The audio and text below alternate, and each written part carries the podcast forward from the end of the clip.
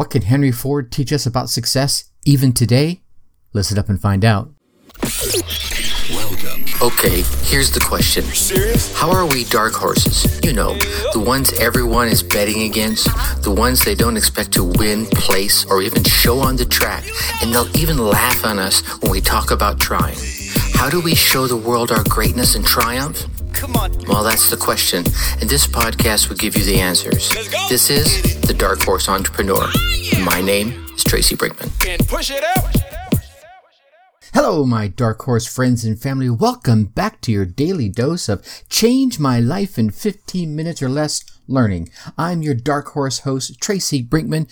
You well, you are infinitely more important. You are a driven entrepreneur and you are here because you're ready to start, restart, kickstart, or just start leveling up with some great marketing, personal, or business tips and results to build that beautiful business of yours into the empire it absolutely deserves to be. And I am here hitting you with yet another daily success episode on the Dark Horse Entrepreneur as we dive deep into success with actionable advice tips and steps designed to help you level up your game because, well, we all know that when it comes to success, there are no real shortcuts except for taking those little steps towards our goal every single day. Now today, we're going to reach back into the early 1900s and, and get some inspiration from Henry Ford. See, Henry Ford was this iconic American industrialist, business magnate, and founder, vice president, and chief engineer of the Ford Motor Company. And he lived on this great planet from 1863 to 1947. From Henry Ford and his achievements, we can learn so many things about what success is. Like, success is not age dependent. You see, Henry Ford's father gave him a pocket watch when he was only 12.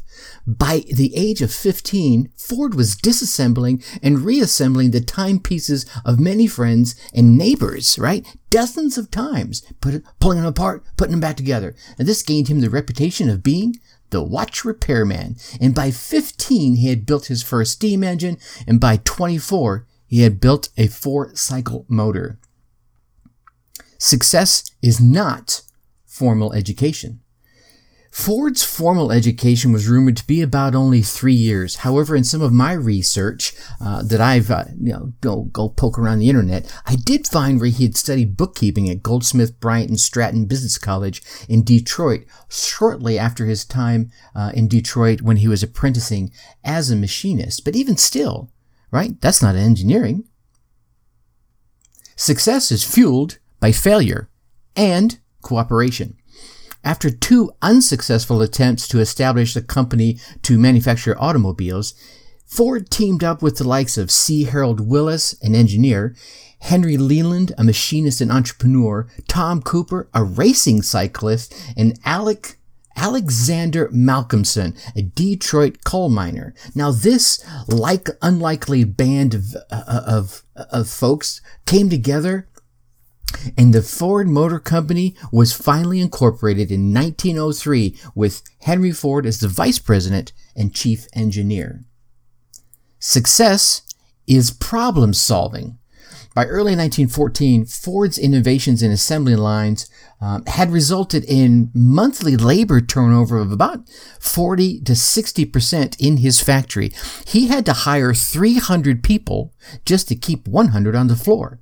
Now, this was largely because of the unpleasant uh, monetary, uh, oh, it was the unpleasant monotony, right? Uh, of, of assembly. It's ka-chunka, ka-chunka, ka-chunka, the same thing over and over and over again. And this uh, work was also compounded by the fact that production quotas kept being increased uh, directly assigned to the workers. So Ford met this uh, difficulty by a uh, really odd way of doing it. He doubled the wage uh, of what it was to about $5. And then he turned around and cut an hour off the workday. So now his workers are getting paid double anyone else in the market, which was $5 a day. Now, this moved, while unorthodox, proved very, well, I'll even say extremely profitable because instead of having a 40 to 60 um, uh, do, hold on, I'm, my uh, eye teeth can't see my tongue and I keep tripping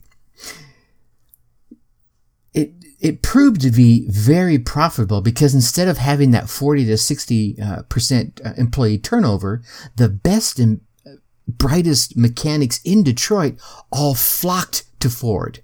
Well, how is that helpful? Well, this brought him the cream of the crop, the best in human capital, the best in expertise. This raised productivity and lowered training costs.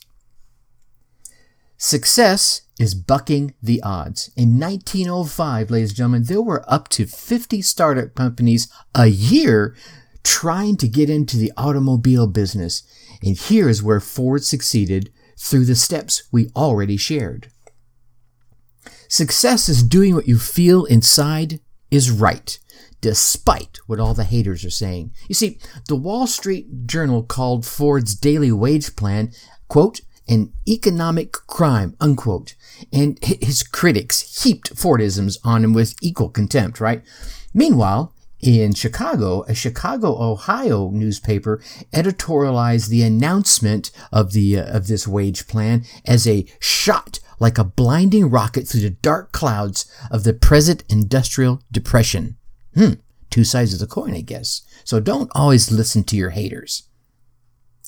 Success is having goals and seeking out those who can help you with your goals. Remember, as I mentioned back in episode 18, Goal Setting 101, and, and check that out if you haven't listened to it already, right? As I noted earlier, back in 1903, Ford teamed up with 12 people willing to invest about $28,000 in this fledgling motor company. At that point, Ford had produced the Model 999, which was then taken on tour around the United States to make the Ford brand well known. Then, in 1908, Ford debuted the Model T. 1909, Ford decided to only manufacture one type of car, Yep, that recently introduced Model T. And as we all know, he also gave you your choice of colors. You could have black or black. You see, this and so many other factors like this change automotive history forever. So let, let's, let's review that real quick, shall we?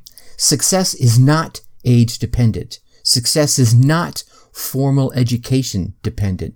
Success is fueled by failure and cooperation. Success is problem solving. Success is bucking the odds. Success is doing what you feel is right despite all your haters.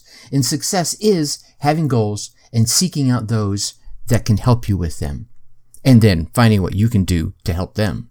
Now, tomorrow, we're going to chat about the purpose of objections. I know, I know, you object to this, but that's exactly why we need to chat about it.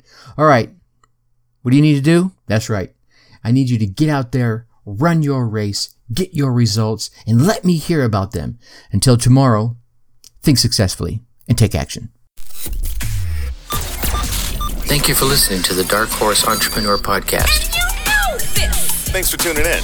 Check us out at www.darkhorseschooling.com. All right. My name is Tracy Brinkmann.